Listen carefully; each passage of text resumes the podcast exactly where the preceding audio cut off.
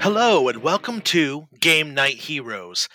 My name is Kevin Stacy and I am the host of the Game Knight Heroes. And today I want to take a moment before our podcast launches next week to introduce you all to us, what we are about, and what exactly it is that you can expect from the Game Knight Heroes. So let's start off with something real simple. Who are we and what are we about? Well, as I said, my name is Kevin. I just wanted to give you all the bare essentials of what you are going to need to really fully enjoy the Game Knight Heroes. Specifically, the Game Knight Heroes are a group of 5 friends who have created our very own Actual Play Tabletop Roleplaying Game podcast. Now, if I've just said a whole bunch of words that are a bit confusing to you, that's fine. We're going to go through and define these things for you. What is an Actual Play podcast, you might ask? Well, it is a recording of a group of people, or players, playing through a serialized story. These stories are sometimes standalone, and sometimes are woven together to tell a larger narrative known as a campaign. To do this, we utilize tabletop role-playing games. Now, specifically, the Game Knight Heroes are going to actually be using a multitude of different genres, stories, settings, and game mechanics to tell you these tabletop role-playing game stories. What is a role-playing game, you might ask? Well, a role-playing game is a collaborative story where myself and my fellow players will all play together, in which we portray characters undergoing secret missions, fighting monsters, and overcoming challenges, sometimes even talking with one another. Specifically for role-playing games, the type of players falls into 2 different types of categories. There are the player characters, and there is the game master. The players create specific characters that fit within the story and go through the motions to overcome challenges and to define what exactly it is that they wish to do. The Game Master works on the opposite spectrum. The Game Master sets the stage, tells the story, works as a narrator, and then actually portrays all of the other characters, places, and even non-living aspects of the world. Specifically, how a role-playing game works is that I, the Game Master, will set a scenario, and the players involved will interact with that scenario. And the story that we tell is determined by the role-playing, or the acting, or improvising, or just plain interacting that the players will do with the scenario that I put into play. Now, this isn't just done just a back and forth. This is actually done in a manner that is more akin to, say, watching a movie or reading a book. Characters will have actions, inner monologues, they will actually have emotional reactions and actual stakes in the adventure, and I, the Game Master, will work with them.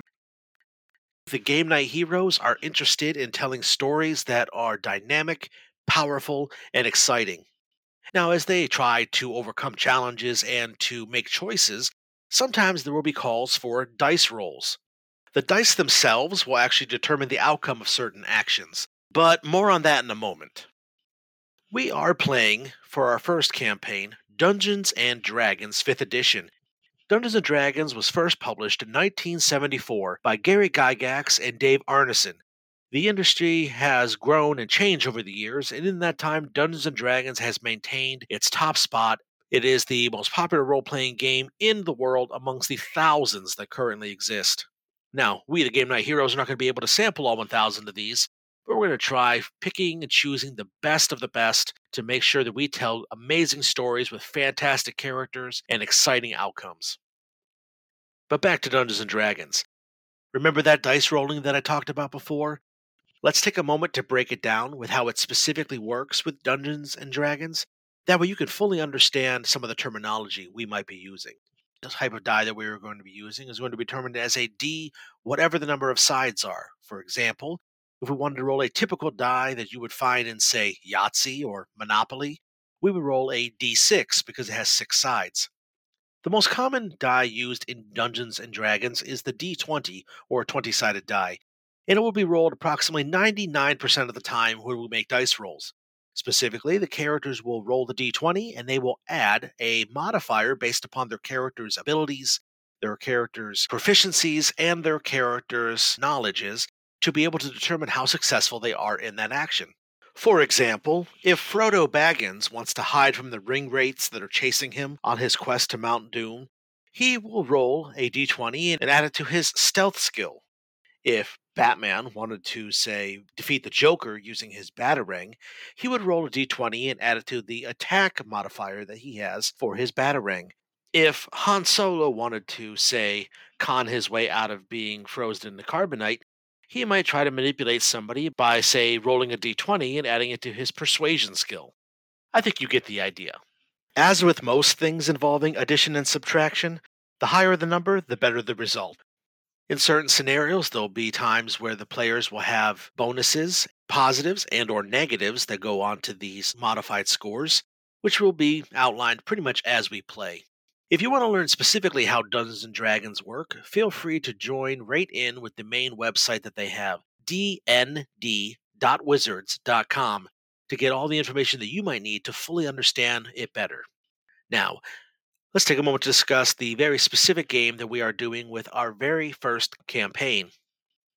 Our first campaign is an oldie but a goodie. In the year 2000, when 3rd edition Dungeons & Dragons was being launched, Green Ronin Publishing, a small company at the time, published an adventure known as Death in Freeport. Death in Freeport quickly became a critical success and acclaim amongst players and dungeon masters alike.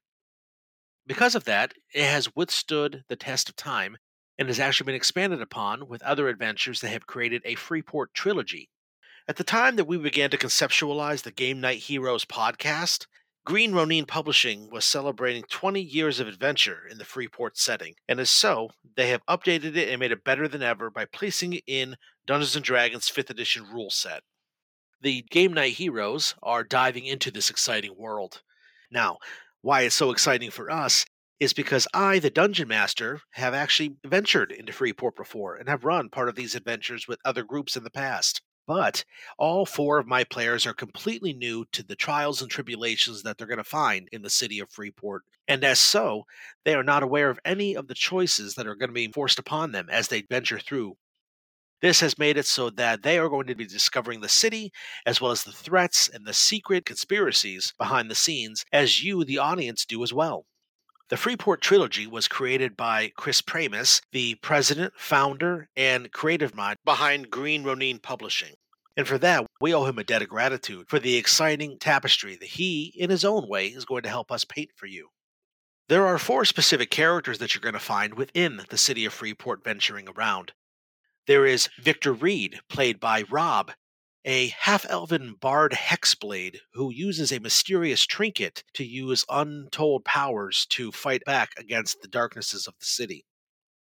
Joining him is Iridansa Oromae, a sea-elf ranger played by Colleen, who is actually a stranger to this land in more ways than one. Can she overcome to become the hero she's meant to be? We'll find out. Arden Langelar is another member of the party, a halfling sorcerer using a strange, wild magic to shape his own destiny. Played by Aaron, he often serves as the game's comic relief. And finally, there is Nisha Lycoania, who is played by Brittany. Nisha is a wood-elven rogue, and she balances the fine line between vigilante and hero with the dark past that follows her, as she has a secret agenda within the city of Freeport. Together, these four heroes are going to strike out against a conspiracy that threatens all within the city of Freeport, and, as they'll soon find out, they themselves. As mentioned, our adventure will begin next week with the first 3 episodes that we are going to release for you as a bonus launch week content. After that, we will maintain a weekly schedule to determine the rest of the Freeport Trilogy's outcome, starting with Episode 4 to be released on March 2nd. We will maintain a Tuesday release schedule, at least for the immediate future. If you are interested in finding out more information about the Game Knight Heroes, about myself, or about any of the players, we can be found on all social media at Game Knight Heroes. That's Knight as in of the round table, mind you, so there's a K hiding in there. We can also be found at GameKnightHeroes.com, our personal website that we hope will serve as a navigational tool to help all of you know more about us. We really look forward to seeing you all around the table and joining us for the adventure. Remember, we are the Game Knight Heroes, and you can be too.